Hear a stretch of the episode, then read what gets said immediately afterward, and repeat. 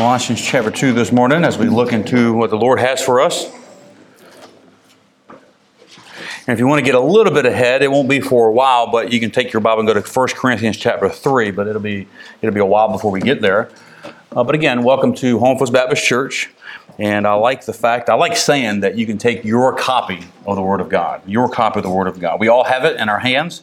Praise the Lord for that, that God didn't leave us without a witness. And we have something we can always, always, always turn to.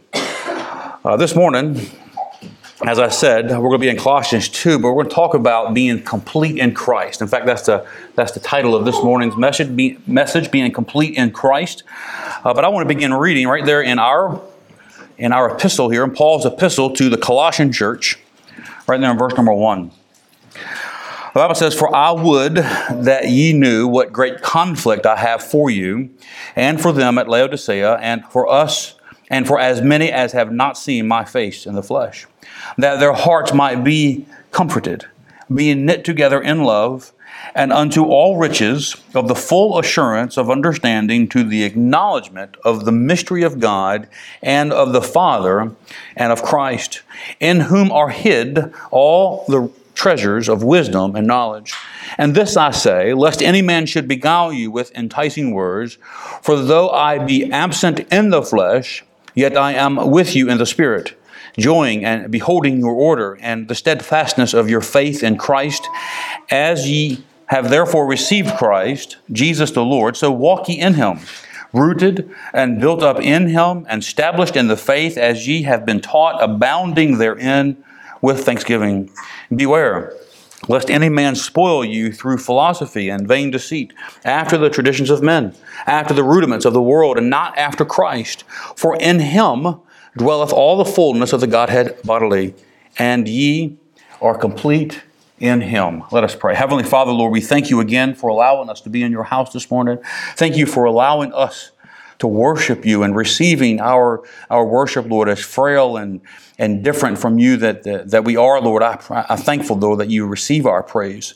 And uh, Lord, it's not that you want to, us to give thanks to you, Lord, but a broken and contrite heart, a heart that respects you, a heart that loves you, a heart that realizes our wretchedness and receives your righteousness, Lord. We're thankful for the believers here this morning.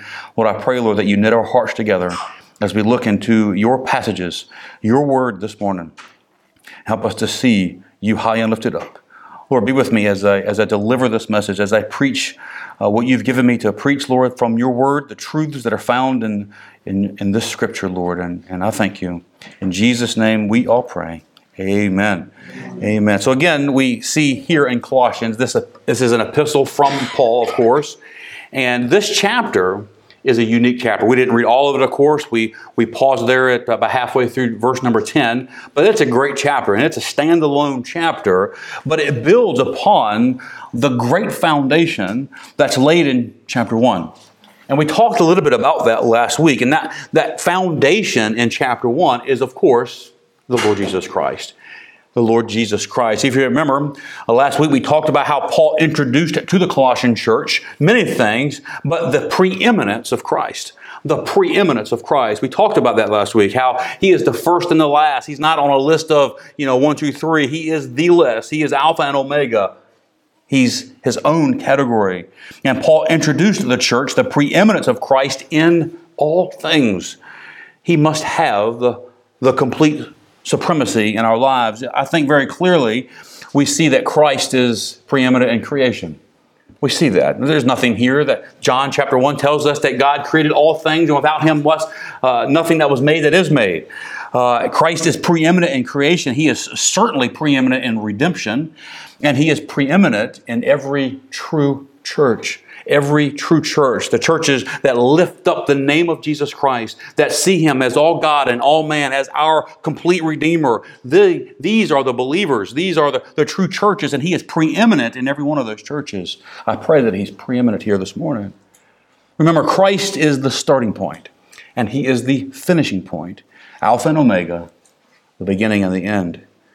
And I think very simply, as we kind of start this sermon off this morning, if we, if you and I desire victory in our life. And I'm not talking about victory as in going to some war in some foreign country. I'm talking about personal Christian victory over the things that we struggle with day in and day out. We need to give Him the preeminence. Because none of us can live a perfect life. But the longer I live, the longer I search the scriptures, the longer I live for Him, I realize that the more I surrender, the more He can live through me. And those are the days that are victorious. Which brings us to chapter 2. In this chapter alone, Paul gives us a number of warnings. Look, at, look with me at verse number, I'm just going to go through a couple things. Verse number 4, he warns us of some deceivers. In verse number 8, he warns us of vain philosophies and philosophers. In verse number 16, he warns us, he warns us of unrighteous judgment. In verse 18, he even warns us of improper worship. But more powerful than all those things, Paul gives us some assurance, and that assurance is found in the Lord Jesus Christ. Look at verse number 3 In whom, in Christ, are hid all the treasures of wisdom. Verse number nine, for in him dwelleth all the fullness of the Godhead bodily, and ye are complete in him, which is the head of all principalities. In Christ. Now it's no surprise that you're going to come to church and the preacher's going to motivate you, hopefully encourage you to be all in for the Lord Jesus Christ. All in for Christ. But Paul kind of closes in a little bit on what Christ has done for us. He does this many times throughout the text. But look again at verses 13, or look first at verses 13, 14, and 15. Actually, let's begin in verse number 12. It says, Buried with him in baptism, wherein also you are risen with him through the faith of the operation of God who hath raised him from the dead, or and you, being dead in your sin and the uncircumcision of your flesh, hath he quickened, hath he made alive together with him having forgiven you all trespasses, blotting out, I love this, this, this terminology, this wording, blotting out the handwriting of ordinances that was against us, which was contrary to us, and took it out of the way, nailing it to his cross. And having spoiled principalities and powers, he made a show of them openly, triumphing over them in it. When we put our faith, when you and I put our faith in the Lord Jesus Christ, we are made alive together with him. We are, if you will, risen from the dead. We are um, we have that new life. Christ lives within us. And verse 14 kind of gives us to the point where, or verse 13 tells us he's forgiven us of all trespasses. And verse 14 tells us how that happens. He blotted all of our trespasses out. Now, now, in my mind, I go back. I used to be a cop for, for a few years, a police officer, and there's this thing called rap sheets, right? And you hopefully none of y'all have a rap sheet, but that's all the all the crimes that are on record in that certain municipality that you're living in. So, but as Christians, we all have rap sheet. We all have some sins uh, that we all have sinned. We are created. We are born sinners. But God says that He's blotted out for those who have ex- experienced forgiveness and put our faith in Jesus Christ, he says that he's blotted out the handwriting of ordinances against us. So, in my mind, I, now I'm not trying to be irreverent here, but a big fat sharpie, a magic marker, just line by line, going through every one of those things that I've done since from day one. Yep, well, I don't know what he was thinking here, but let's mark it out, you know, over and over again. And then not only that, he takes that list, look at that, blotting out the handwriting of the ordinance was against us. So he marks all those things out. It's on a piece of paper. Then what does he do with that list? He nails it to the cross. So they're marked out and then they're paid for. I mean, it's like doubly awesome, if I can say that. It's doubly paid for. Christ paid for every one of our sins, and we are risen from the dead spiritually so that we later can be risen from the dead physically. And when he did these things, when he walked out of that grave, he spoiled the powers that be. He spoiled the principalities. He showed them for who they were. He showed Satan who he was and that he was defeated.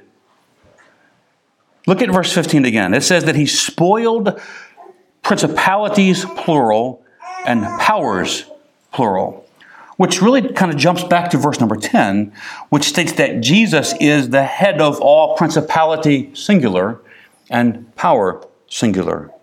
Notice the difference there in the volume. Verse 15 is plural, verse 10 is singular. In other words, there are inferior principalities and powers out there, and the Lord has spoiled them all that are opposed to him. But he is the ultimate, singular, singular power, singular principality, and the head of all these things. The Bible says, In whom are hid all the treasures of wisdom and knowledge. I think many times as a, as a, as a human, as a Christian, as a, as a one who has thoughts not as God's thoughts, we look at Jesus and we see, you know, we, we, we can't understand the Trinity. It's, it's mind boggling, right? We have God the Father, we have God the Son, and we got God the Holy Spirit. It's mind boggling to figure those things out. But so many times we try to explain Jesus away, maybe not with our own words and maybe not consciously, but we, it's just, we say maybe he's a little different than God or a little less than God, or maybe he didn't have all the wisdom of God or all the treasures of God and all the knowledge of God. But look at that verse in whom are hid all the treasures of wisdom and knowledge. And in him dwelleth all the fullness of the Godhead. All of God was in Jesus Christ because Jesus Christ is all God. Our conclusion, therefore, as verse 10 states, is that only in him only in Christ, only in the Son of God, only in the person of Jesus Christ can we be complete.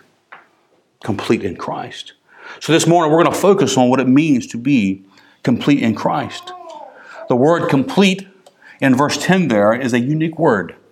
The Greek equivalent, which I won't mention this morning, but it's used some 90 times in the New Testament. 70 of those times uh, almost 70% of those times, 65% of those times, is translated as something to do with filling, fulfilling, to fill, or to be full.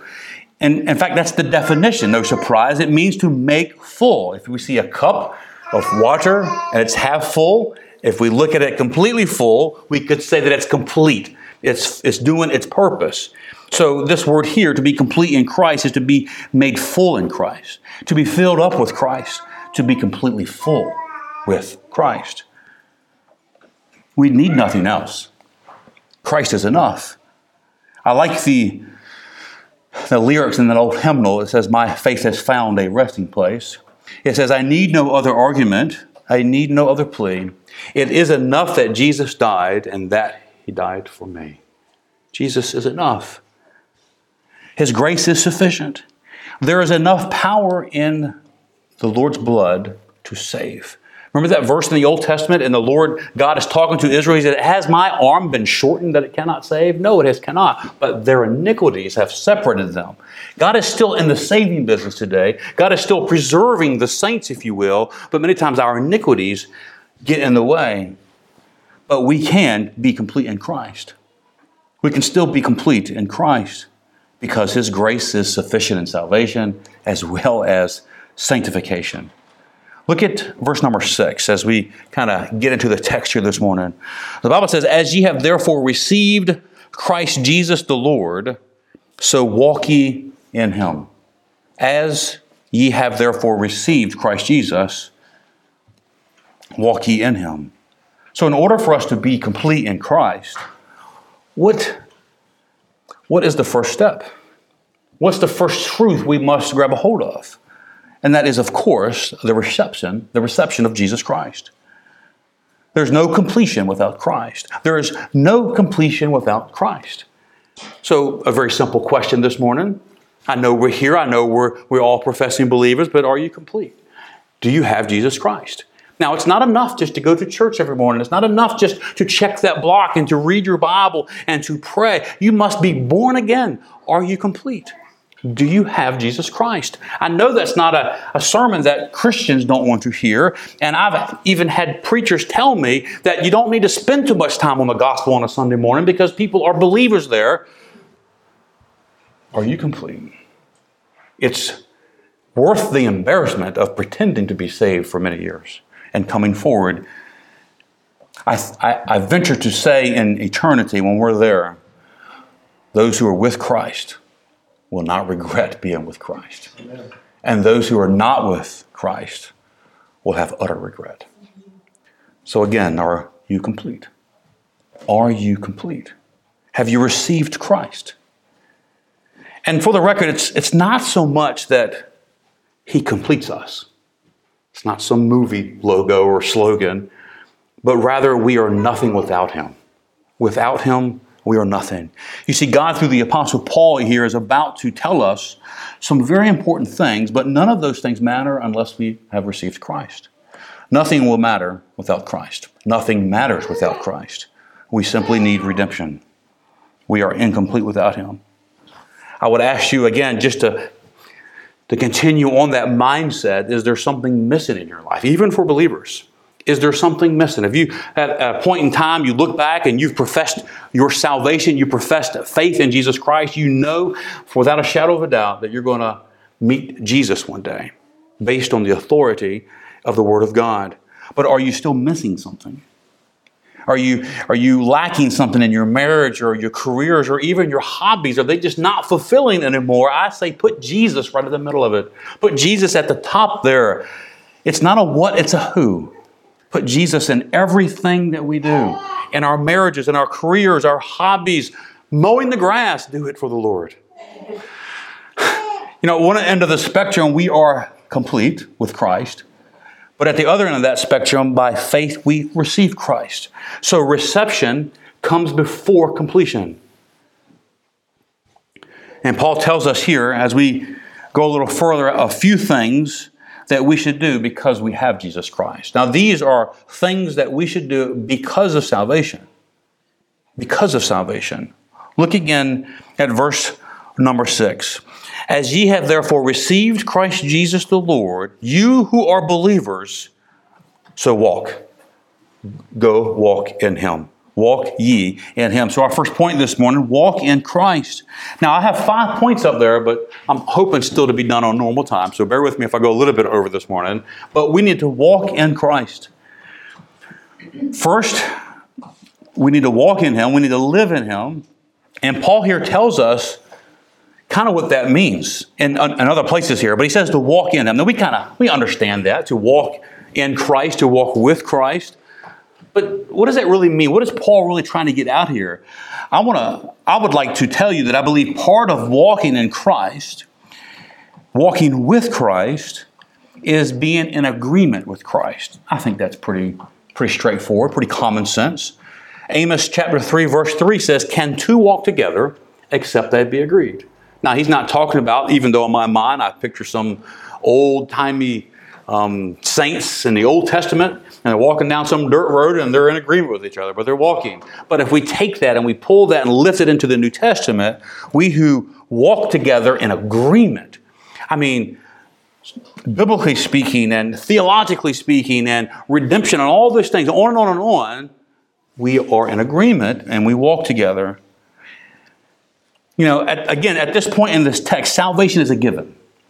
And if we are saved, we have agreed, first of all, with the word of Christ. We have agreed that He says you must be born again. We have agreed that I have nothing to offer God. All of my good works, all of my righteousness is filthy rags. So I agree with that statement and I accept His payment on the cross. I agree with Him. We've agreed with the Scriptures and we've exercised our faith to accept Him. So, in a very practical way, we are on that journey, if you will, those two saints walking down the road. We are walking with Him, and our walk is very much dependent on our agreement with Him. So, so picture that. You know, we, you're walking down life road, if you will, and sometimes you're right with Christ, and sometimes you're doing this. I mean, maybe I'm the only one.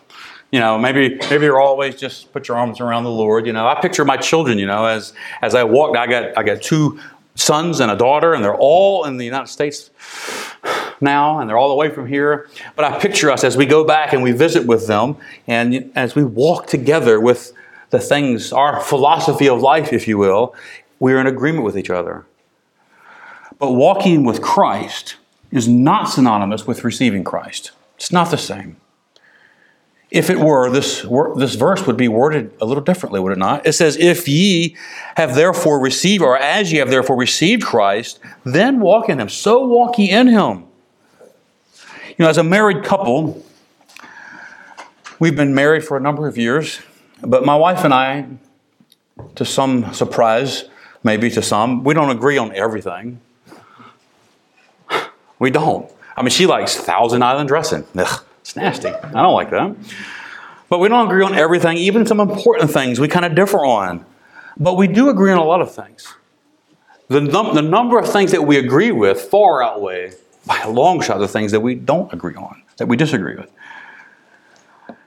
But in our marriage, we walk together mostly because a lot of those agreements. Now, I'm not talking about, you know, you like blue, I like black, you like green, I like orange. I'm talking about serious philosophical issues, theological issues. So we agree on those things, and the more you and your spouse agree on these things, the more my, me and my spouse, uh, my wife and I agree on those things, the closer we walk together in those things. It just makes sense. But when it comes to our walk in Christ, it's not He who has to agree with us. Right? So in a marriage, you kind of, you know, I think she's right, so I'm going to agree with her. And she's, I don't think she's ever said that, but I think he's right, so I'm going to agree with him. So you have that compromise there. But with Christ, there is no Him agreeing with us. It's only us yielding to what He says, us agreeing to Him. So as a Christian, we're going to always be on that journey because He'll never leave us nor forsake us. But how close are we to Christ in that walk of life? And many times it has to do with whether or not we agree with Him. We see the text and, nah, I don't want to do that. Do we agree with Him? With what he says about things in the Bible. Maybe creation, maybe the church, the idea of church, maybe the idea of marriage, maybe the idea on and on and on. We can go with these things. What has Christ said? And the more we agree with him, the closer our walk is going to be. Do we agree with him with what he says about abstaining from all appearance of evil? That verse boggles my mind. All appearance of evil. Do we agree with him in that we need to live holy lives because he is holy? Do we agree with him when he says that without him you can bear no fruit? I'm guilty of trying to bear righteous fruit without Jesus Christ. What a ridiculous concept. But I'm guilty. Don't do it without him. It seems to be a very common thing today to agree with God in salvation, but not in anything else. Thank you for saving me, Lord, but I'll live my life the way I want to live it. I learned just recently that the most popular song sang at a gravesite or memorial gravesite for atheists is I Did It My Way. That Frank Sinatra song or whatever. I did it my way. What a, what a sad concept. I did it my way. They, they're not doing it their way anymore. Let's not be that Christian who is saying, Thank you for saving me, Lord, but I want to live my life the way I want to live it. Has He not earned our full commitment? Walk with Christ, walk with Him. Look at what He paid. I mean, who, who would you give your life for? Who would you give your son's life for? What would you expect in return if you did? Live for the Lord. Walk for Christ, walk with Him. And then look at verse number 10 tells us to walk worthy of the Lord unto all pleasing. That means we should walk in a way that appreciates our salvation. You can, you can kind of picture that as a child, you know, mom and dad does something for you and there is a child and you kind of you walk or your attitude kind of changes because of something they did for you that's just great. They took you to get ice cream and now suddenly you're on the best behavior.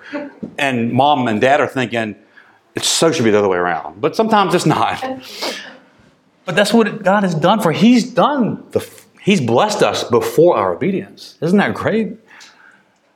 We should walk in a way that appreciates our salvation. We walk by faith, not by sight as well. There's going to be some things that we don't understand, but we follow Him anyway. By faith, we agree with Him anyway. The Bible says this I don't understand that, but I'm going to believe it. I'm going to agree with it because he's my Savior and I know him. I had a young lady a couple years ago. She used to go to this church. She's long gone on, and she was struggling with the assurance of salvation. Uh, she believed she was saved, and she was struggling with, you know, can I lose it? Can I go back? And she was struggling with all these things. And we were right over here in our little library room, and we had a conversation. And I asked her this. Her dad was in there, and I asked her. I was like, I had at that time I had a had a fish tank with a turtle into it. I think Brother Shannon, some other people have seen it, you know, and it was, he's freed now. We let him go. Um, and I told her, I was like, you know, I am my, I mean, just sidetrack you all, all, all together, you know. And she's like, okay. I was like, I have a question for you. She says, what? I said, I, in my house, right back here, I have a turtle in an aquarium. I was like, do you believe me? She's like, yes. I was like, have you seen it? She's like, yes, I've seen it. I was like, okay, that doesn't work. Okay, let's go something else. So I also have a compound bow. Do you know what that is? She's like, yes, I know what that is. I was like, have you seen my compound bow? She's like, no, I have not. I was like, do you believe that I have one? She's like, yes, you just told me. So I just looked at her for a little bit. And I asked her again, do you believe that I have a compound bow? She said, yes. I was like, why? Because you're not going to lie to me. I know you. You're the pastor of a church, and I don't believe you're going to lie to me. So I believe without a shadow of a doubt that you have a compound bow. So I pulled up the Bible. I took it to some verses Romans 10 9, John 3 16, all these things like that. Do you believe this? He's way more credible than I am. And you should be way more closer to him than you are to me. And he says you have eternal life. Eternal life. Do you agree with that? Do you understand it? Maybe not, but do you agree with it? Just trust the book. Trust the book. The Bible says in Proverbs 3 5, trust in the Lord with all thine heart and lean not unto thine own understanding. There's going to be some things we're going to be holding on to his hand, going into the dark, and we have no idea where we're going, but we're trusting in his hand. Think of God, or think of the, the Son of God going to the Garden of Gethsemane. I know I've mentioned a couple times. Jesus, or God gives him the cup. And what does Jesus say? Let this cup pass from me, or something like that. Nevertheless, my will, uh, thy will, but Thy will be done, not mine. But he takes the cup from his father, the cup of wrath, if you will, and he drinks it because it's from the Father.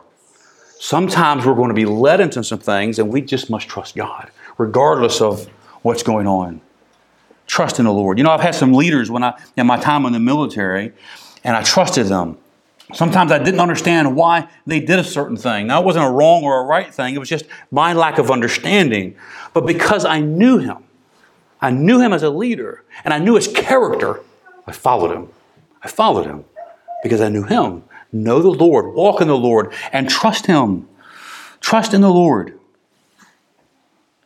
And the more we trust Him, the more we can agree with Him, the more we can walk in Christ. And look at verse 6 again as we kind of move on. As ye have therefore received Christ Jesus the Lord, walk ye in Him, rooted and built up in Him, and established in the faith as ye have been taught, abounding therein with thanksgiving. Number two this morning, we ought to be rooted in Christ. Now, rooted is obviously an agricultural term, and there are some implied components to being rooted properly. Plants are planted, plants are rooted in the soil, branches grow from a vine. But they're all connected to a source. John 15, Jesus makes it abundantly clear that He is the true vine and we are the branches. He's the vine, we are the branches. And the branches must be rooted in the vine for life, for it to happen. I mean, think about that. In I think many times we're, we're the branch in the vine, and we want to be disconnected from the, the vine and still live in accordance with the vine, but it just doesn't work that way. We can do nothing without Him. The branches must be rooted in the vine, just like a plant must be rooted in the soil. That's not hard for us to comprehend, right?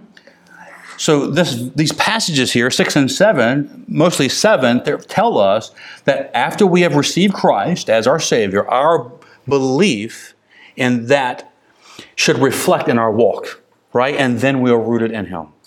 You know, when a seed is first planted, the roots are what grows first. It doesn't grow up first, it grows down first. And these roots must obviously take a hold of the soil before growing. The more the roots, this is just I don't know, what's the um, farm, Future Farmers of America or something like that? It's a meeting, right? The more the roots have a rich a hold of those rich nutrients in the soil, the more successful the plant is growing to grow and the more durable the plant will be. And it will eventually break through, through, through the topsoil and start spreading the green. You've all seen a very barren picture of uh, the field and that one little grass sprout is pulling. It's got to hold some good soil. Again, this is not difficult to understand agriculturally, but do we understand it spiritually? Do we realize practically that we need to be rooted in Christ? I fear many of us from time to time are still below the surface and our roots are not in good soil. Yes, we're, we're believers. We're, we're trying to be, we're trying to trust Christ and maybe we're saved, but we're not rooting, we're not reaching for the good soil. not reaching for Christ, not reaching for His Word, His church, so forth. Many of us exchange, now I'm talking about believers now, many of us, as we try to dig our roots in, we look for the things that are not the richest part of the soil. Does that make sense? So we're, we're looking for the rocks, or we're looking for the clay. We're not looking for the deep, dark soil that's found, spiritually speaking, only in Jesus Christ. We are unlike any plant that's ever planted. Every plant you put naturally goes for the water, it goes for the good soil, but not us Christians. We want to we want to look for something different. And when our roots do not run deep in Christ, not only are we not bearing fruit, we're barely staying above the topsoil. And if we have reached already from a previous experience with Christ above the topsoil, now we can't weather the storms. And our, our leaves start to wither, and the storms just blow us left and right, or east and west, or however want to look at it. Even the thought of a storm sometimes causes us to wither and break away. Because unlike real plants, our roots like to grab again on everything but the Lord Jesus Christ. We search for substance in all the wrong places. You know, I'm convinced that I'm a needy person. and I think we are a needy people. We need Him. Our roots need to grab a hold of Christ, and we must hold on. There will never be a time when you've read your Bible too much. There will never be a time when you've heard too many sermons. There will never be a time when you worshiped God too much when you walked too close to Christ, those things are not true. There will never be a time when you had too much Christian fellowship. Now, you look at the opposites of all those, and the other kind of fellowship, and the other kinds of things we place with God. You can have a, one instance of those things is too much, but there's not enough of God in our lives. Every one of us tomorrow will get up and face the week. And if we don't make a conscious effort to be rooted in Christ, we will struggle spiritually. There is no question about it.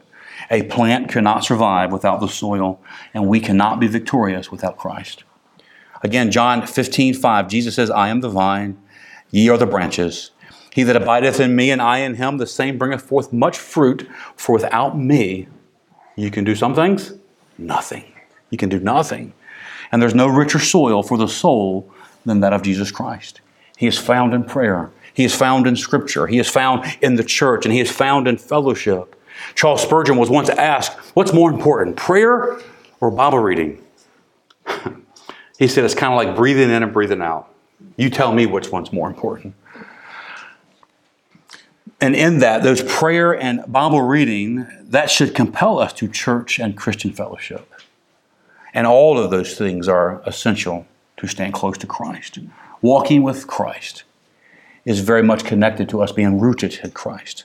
So we must make sure we are reaching for the right soil. When the storms come, when even the good times come, reach for Jesus Christ. Walk in Him, be rooted in Him. And then look at verse 7 again. We must be built up in Him.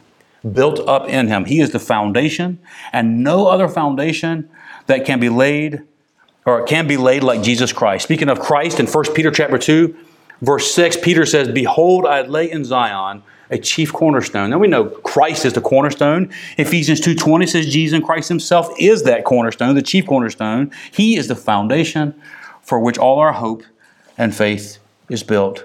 I want you to take your Bible and go to 1 Corinthians chapter 3. Leave your place there, in, or keep your place there in Colossians. 1 Corinthians chapter 3. I want you to look at a couple things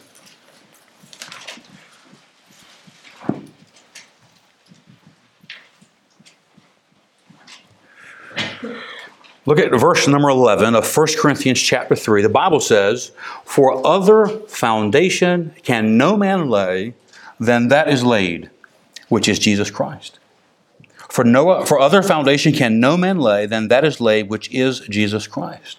Now, if any man build upon this foundation gold, silver, precious stones, wood, hay, stubble, every man's work shall be made manifest, for the day shall declare it, because it shall be revealed by fire and the fire shall try every man's work of what sort it is. If any man's work abide, which he hath built thereupon, he shall receive a reward. If any man's work shall be burned, he shall suffer loss, but he himself shall be saved, yet so as by fire. Verse 16 talks about us being the temple of God. Notice here in this passage, there are six types of construction materials right? There's things that we are building upon that foundation, which is Jesus Christ. There are there is gold, silver, precious stones, wood, hay, and stubble. Notice that three are non-combustible and three are combustible. Three that burn up and three that don't burn, or they, they keep their, their value if they burn. But within those two different groups, we have gold, silver, and precious stones in one group, and we have wood, hay, and stubble in another group. And within those two different groups, there are different degrees of value, different degrees of usage. Gold is, of course, worth more than silver and so forth, and wood burns much longer than hay and certainly much longer than stubble.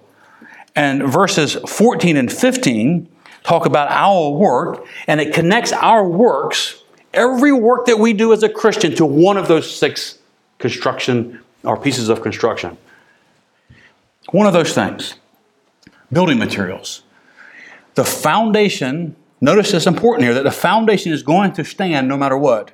But what we build upon that foundation, what we build upon Jesus Christ, the works that we do after our salvation, that's up to us. That is up to you and up to me. Some of our efforts, very clearly here in the text, are going to go up in flames. But the things we do for the Lord will endure forever. They will endure the fire. Listen, we have the best foundation ever built. When I was in Hawaii for a couple of years, there was these couple of skyscrapers, that made 15, 20 stories, not real high, but there was this earthquake that came, and these things were moving like this.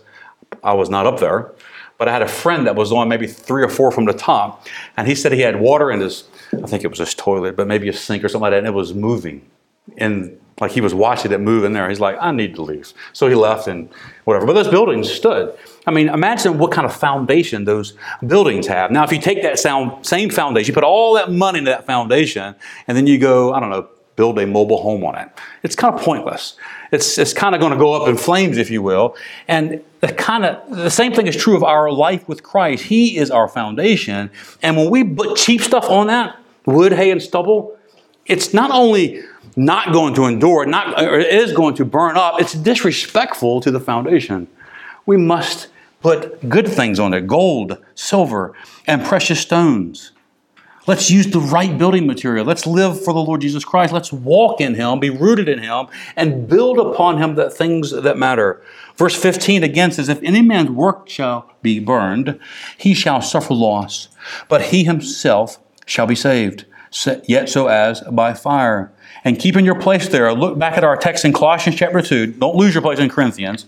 Verse 6 and 7 again says, As ye have therefore received Christ Jesus, so walk ye in him, rooted and built up in him.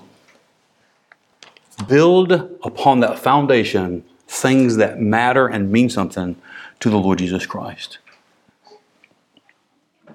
Because we are also established in Christ. Look at verse 7 again. Don't lose your place in 1 Corinthians. We're, we're going to come back there.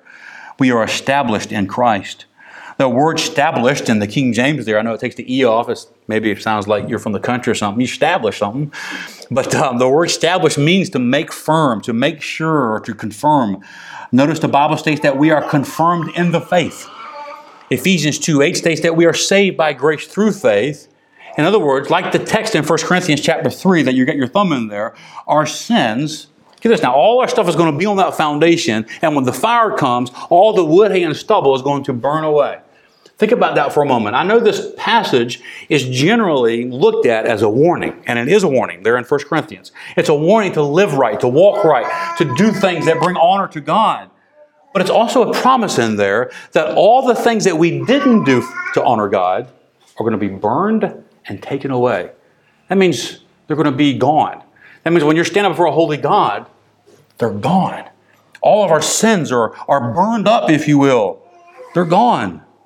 A promise that our sins will not follow us into eternity. Look at verse 15, back in 1 Corinthians again, chapter 3. He shall suffer loss, but he himself shall be saved. I take great I don't know, excitement in that. I just, it's just awesome to know that God's blood is enough for me. Our salvation, our roots, our foundation, our eternal life, all of it is confirmed in the person of Jesus Christ. It is made sure in Christ.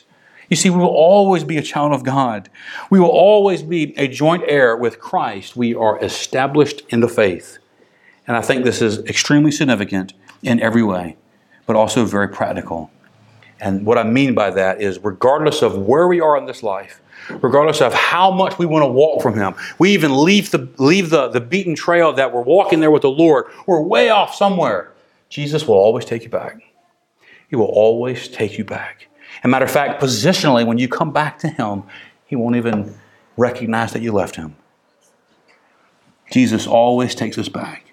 You know, as humans, we can only take so much ridicule from other people.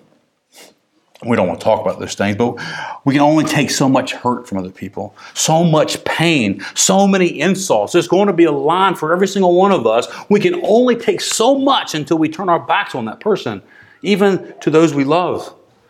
But God will never turn his back on you, ever. He will never turn your back, his back on us. It doesn't matter what happened last year, last week, or even this morning. God will never forsake you, and he still wants to be a part of your life. And his arms are stretched out still. He is not the God of second chances. He is the God of whose compassions fail not. They are new every morning.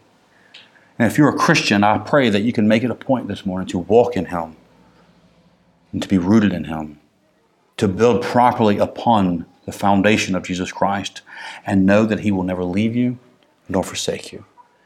You can always come home. I've told my children that no matter where they are when they left. I told all three of them, no matter where you go, no matter what you've done, you can always come home. As long as I got a house and as long as I got food on the table, you always have those in your life. No, I don't care where you go in this life, you can always come home because they'll always be my children. They will always be my children. And we who have placed our faith in Jesus Christ will always be his children. He says, You can always come home. Always come home to Jesus Christ. He, praise the Lord, is a friend of sinners. And if you are not a Christian, please make it a point to receive him today. And then, lastly, very quickly, as we close, notice that because of all these truths, Look at back in um, Colossians chapter 2.